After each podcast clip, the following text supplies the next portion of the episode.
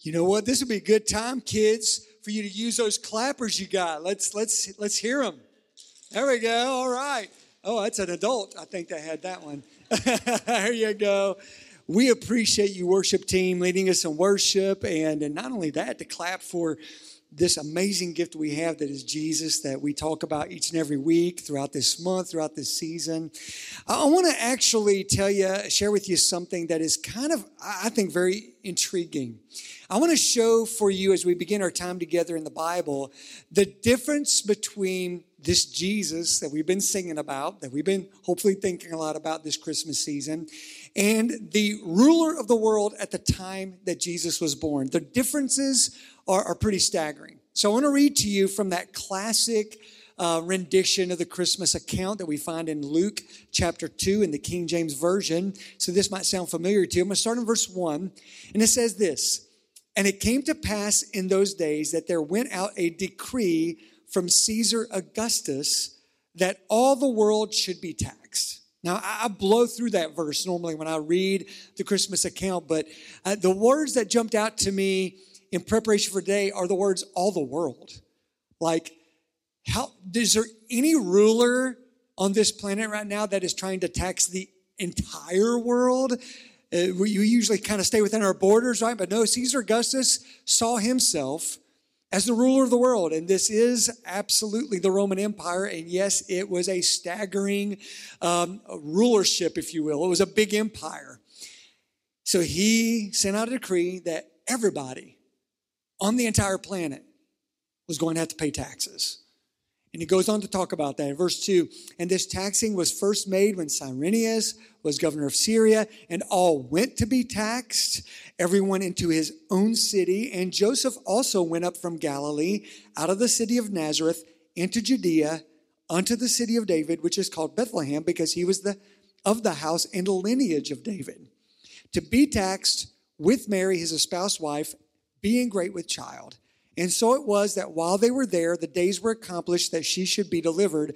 And she brought forth her firstborn son and wrapped him in swaddling clothes and laid him in a manger because there was no room for them in the inn. So they go to Bethlehem because this is where Joseph is from. He is from the house and lineage of David. This is where they had to go so that they could go pay taxes to a man who saw himself as deity, the ruler of the world, Caesar Augustus. Now, I want to fast forward for you and me today in the Bible. We're going to fast forward a minimum of 30 years. And So, at least 30 years later, this is what I'm going to read to you that happens. Now, before I read this to you, uh, let me sort of set the context for you.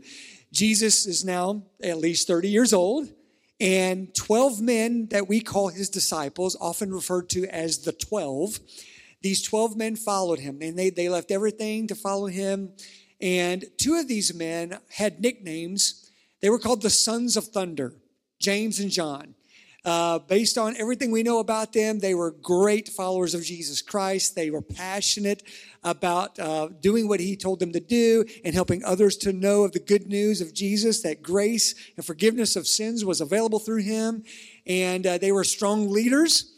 So there was this moment where they pulled Jesus aside and they said, Hey, Jesus, when you establish the fullness of your kingdom, can we sit next to you?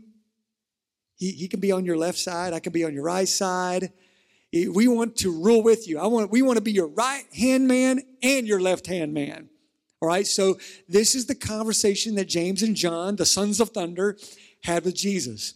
So let me read for you from Mark chapter, chapter 10, verse 41.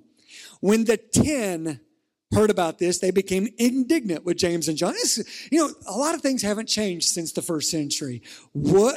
They're trying to get some power with Jesus. You know, they're trying to become his favorites. What's up with that? They got mad at him.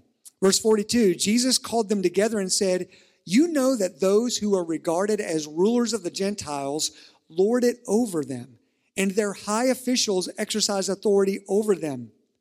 Not so with you. Instead, whoever wants to become great among you must be your servant. And whoever wants to be first must be slave of all. And I love this verse Remember this throughout the rest of this week of Christmas. For even the Son of Man did not come to be served, but to serve and to give his life as a ransom for many. That's why he came. Now, what's interesting is to line that up next to Caesar Augustus. This is a man who ruled the world, and because he was the rule of the world, he did this amazing act of asking everyone on the planet to come pay him money. Hmm, go to your hometown, sign up, and then you get to pay me money. But then you have, on that first Christmas, the King of Kings and the Lord of Lords, who had the power to do absolutely anything he wanted with a blink of an eye. And the one thing he ultimately chose to do for all the world was not tax them, but serve them and die for them. I mean, even the ones who didn't believe in him, which was a lot of people and still is a lot of people. Think about that for a moment, the difference there. Man, you and I, when we get just a wee, wee, wee, wee little bit of power, what do we do with that power? Well, we use it usually to get something that we want. And that's just kind of a normal human reaction. And that's what makes this so amazing. This Christmas account that Jesus came, King of Kings, Lord of Lords, legions of angels to do his bidding at any single moment. And yet he was a humble servant, so different than any other human ruler that has ever existed. And friends, this is why we've been saying throughout this month, and we'll say it again today Jesus is the best gift ever. And, and see, it's not just because he's an awesome guy worthy of our worship, because even as I read that Christmas account over and over this month, I'm like, man, Jesus really is awesome. He is so awesome. But it's more than that. Because if you just park there and say, he's awesome, well, you are a fan of Jesus. But being a fan of Jesus uh, really doesn't do much in your life. But when you become a follower of Jesus, it changes everything. And that's why he came. He didn't come so you could see how awesome he is. He came to offer you the gift of his salvation. He came to offer you abundant life. He came to offer you eternal life that goes on and on forever and ever. John 3:16 says, "For God so loved the world that he gave his only begotten son, so that whosoever believeth in him shall not perish, but have everlasting life." If there's anything I've learned in this crazy year of 2020 is how precious life is and how in the grand scheme of things, no matter how long you get to live, it's pretty short. It's a vapor, the Bible calls it in the Old Testament. But you know what? Because of Jesus Christ, this is only the beginning. we were created for so much more than a handful of decades on this ball called planet Earth. We were created to be with God forever. We were created to live an abundant life until we enter into eternal life.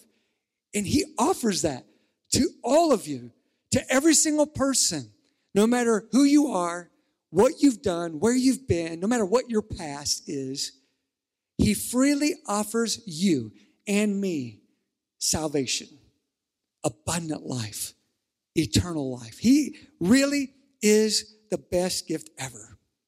And looking at this difference between him and Caesar Augustus reminds me of the best gift ever that you can give someone. We've been going through these five sayings, these five things that you can say to someone. This is based on Gordon MacDonald, 80 year old pastor and author. He, he offers another thing that you can say to the people around you that are very, very life giving. This is the only one of the five things that is actually in the form of a question. One of the best gifts you can ever give someone is your sincere, how can I help you? How can I help you? That's a great gift to give somebody. And actually, when you say it and you mean it. So, listen, I want to talk to my kiddos in the room, my teenagers in the room. Uh, focus here for just a little bit with me. I want to give you a huge disclaimer. If you're watching and listening at home, there's kids and students you're watching this, huge disclaimer. If you were to think this through a little bit and say, you know what? I don't have a whole lot of money. I want to get my parents, my grandparents something for Christmas. This would be a huge thing to do, to give to them, right? Doesn't cost you anything out of your wallet, but it's awesome. But here's my disclaimer if you decide you're going to do this, make sure you have a phone in your hand and 911 on speed dial. Because I have this feeling that some of, some of these parents will be so shocked that there will be a medical event that happens. If you walk up to them and look eyeball to eyeball and say, Mom, how can I help you today? Could be an amazing thing. I, I encourage you to test it out, but be careful with it, all right? Listen, that really is a powerful thing. Think about how many times people in your life have actually just out of the blue, unsolicited. I'm not talking about while you're holding 30 Kroger bags in your hand and someone says, How can I help you? Which, by the way, that's actually offensive. How can you help me? Grab one of these bags, right? But I'm talking about out of the blue, unsolicited, where it almost makes no sense for someone to come up to you and say, How can I help you? I want to tell you what you're actually saying when you ask that question. One of the things you're saying is, I am not here for me. I am here for you. In this moment, I'm not about me right now. I'm about you. I'm not here for me. I'm here for you. That's one thing you're saying. A second thing you're saying is, I sincerely want to make your life easier and better. I am motivated to do something that's going to make your life better, your life easier. So, how can I do that? I don't, I'm not sure I know how. So, you help me. Help me to know how I can make your life better and easier. What a subservient thing to say. And that's what's encompassed in your sincere, how can I, how can I help you? And here's the third thing you're saying. I am ready to sacrifice time and energy for you. Listen, that's huge. Some of the best gifts you can give someone is your time your energy. Like, I am at the ready for you to answer this question How can I help you? And once I hear your response, I'm at the ready to actually respond and take the time that is needed and the effort and energy that is needed to help you, to serve you. That is an enormous gift. That is way more valuable than anything you can purchase on Amazon right now. to actually say, no, it's me. I, like, I am ready to help you. I want to make your life better. I want to make it easier. I'm not here for me in this moment. I am here for you. How can I help you? What a powerful thing to give someone. And it is way too rare, isn't it? When is the last time this has happened to you besides the Chick fil A drive through? All right? When is the last time that someone in your circle of relationships, out of the blue, unsolicited, without it looking like you're actually struggling in that moment, to just come up to you and say, Is there anything I can do to help you? How can I serve you right now? This is powerful. It's an amazing gift that you can give someone. You know what? I'm going to give you a little spoiler because we only have one more week left in this series. We're going to finish it a week from today. And if you're like me and you're thinking, okay, there's a series here, best gift ever, five things that you can say to someone that is very life giving. And as I think through what we've talked about so far, I bet if you're like me, I like to try to predict what I think I, the answer is going to be. I'd be predicting that since we've not heard these words taught about yet, that next week, the grand finale, it's got to be those three words that we should try to say to people around us Three words that you've heard all over the Hallmark channel all season long. I love you. But spoiler alert, that's not what we're going to talk about next week. It did not make the list. I want to talk to Gordon MacDonald and say, why did you leave I love you off the top five list? But I have a theory on it. My theory is that the words I love you get thrown around so much and I don't want to take them, I don't want to minimize that. I do know some people that I know personally that really struggle saying those words. But for the most part, these are words that we can say. But without action, don't have a lot of meaning. And I wonder if, if we look back on all the things we've learned throughout this series, if maybe those things actually action out, verbalize out the words I love you. Maybe that's why Gordon says, Hey, we kind of have a feeling you're saying those words, but these are the words you really need. Is there any better way to say I love you than to say, How can I help you? How can I make your life better and easier right now? I am not here for me. I am here for you. Is there a better way to say I love you than to say, I'm here to serve you? Is there a better way to say I love you than to lay down your life for someone? And that brings me back to what Jesus did. It's why he was born. He was born to serve. And think about this for just a moment. Is there a better life to model on this earth than the life of Jesus Christ? Like, even if you think there is, you're afraid to say there is, right? Like, like no, I'm not going to answer that any different than, yeah, Jesus is probably the best life to model. If there's anybody that lived the best life they could have possibly lived on this earth, it was probably Jesus Christ. And if we would at least logically and theoretically agree with that, then why would you and I think that a better life to live would be one where other people serve us? That we would like to live our lives in such a way where one day we, we really get what we want deep down inside that there would be people that would actually help us and make our lives better and easier. We don't actually say that in our minds, but we often strive to accomplish that with everything that we are doing in life. Why would we think that living a life differently than Jesus would actually be a better life for us? It's not.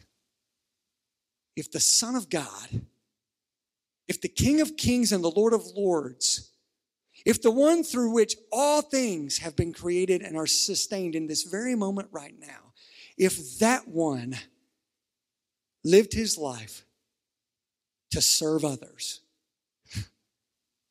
then we can't upgrade that, guys. You can't get a better upgrade for your own life. What if the best way to actually live your life was to start looking around you and carving out time and energy to serve the people God has put in your life.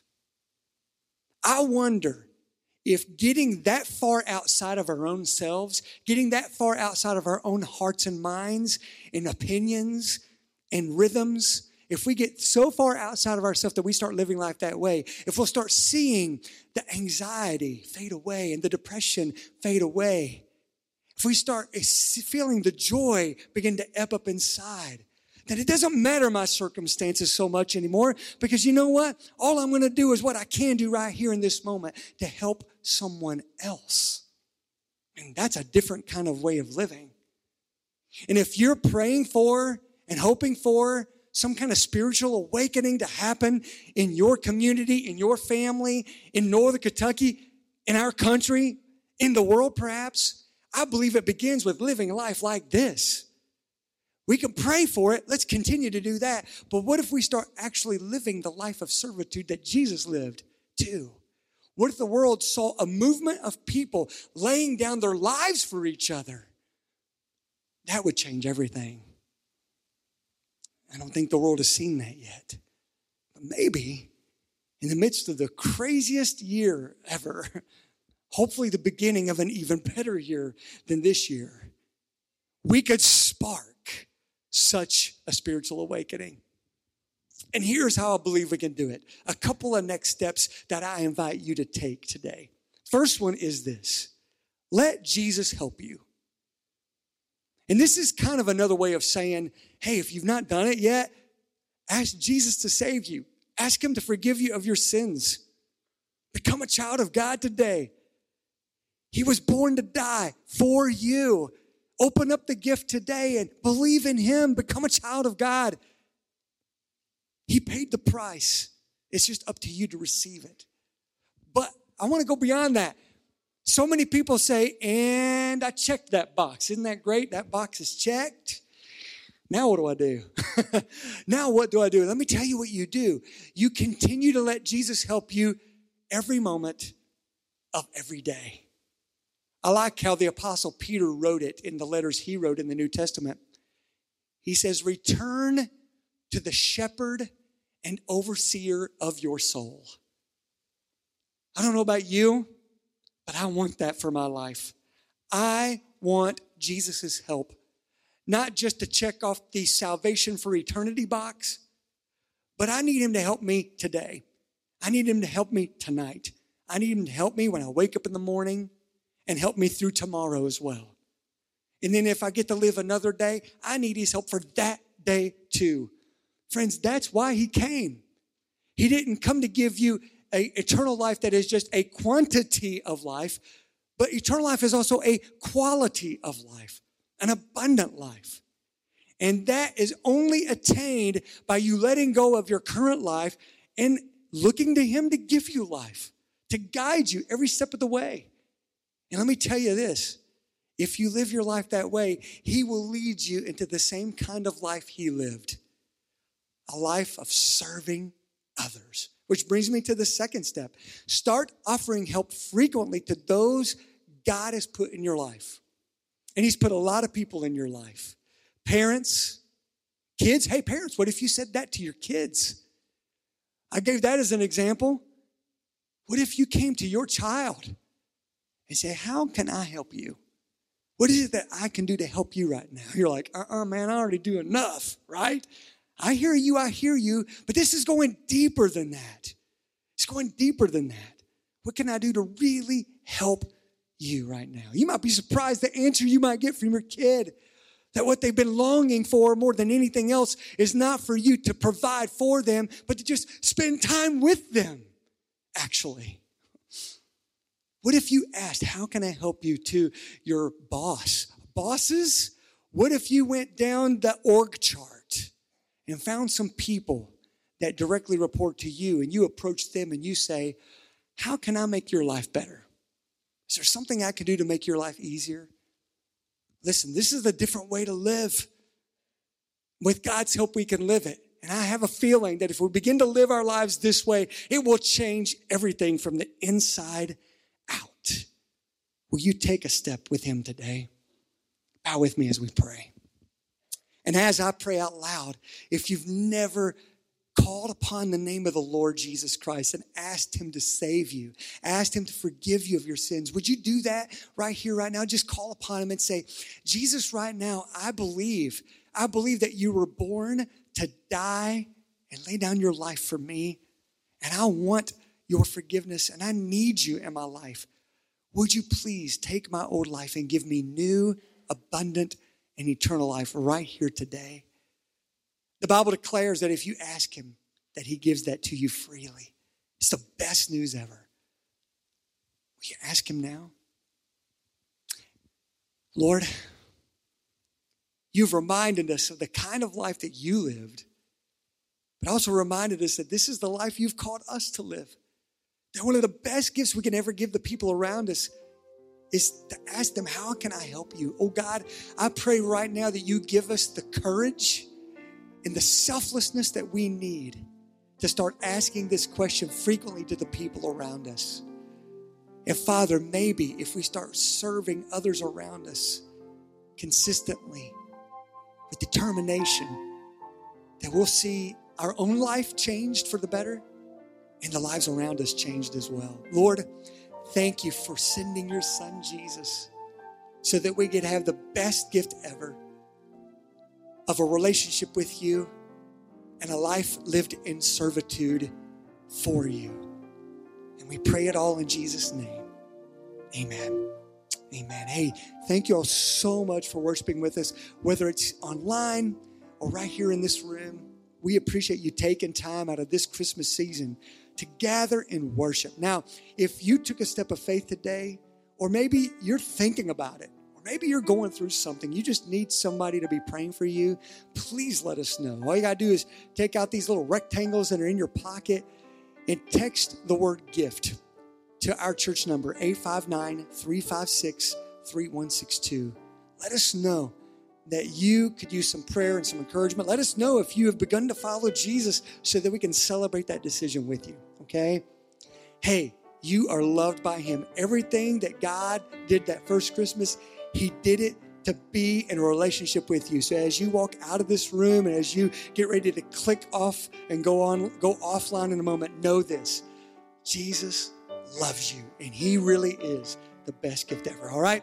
God bless you guys. Have a great rest of your day.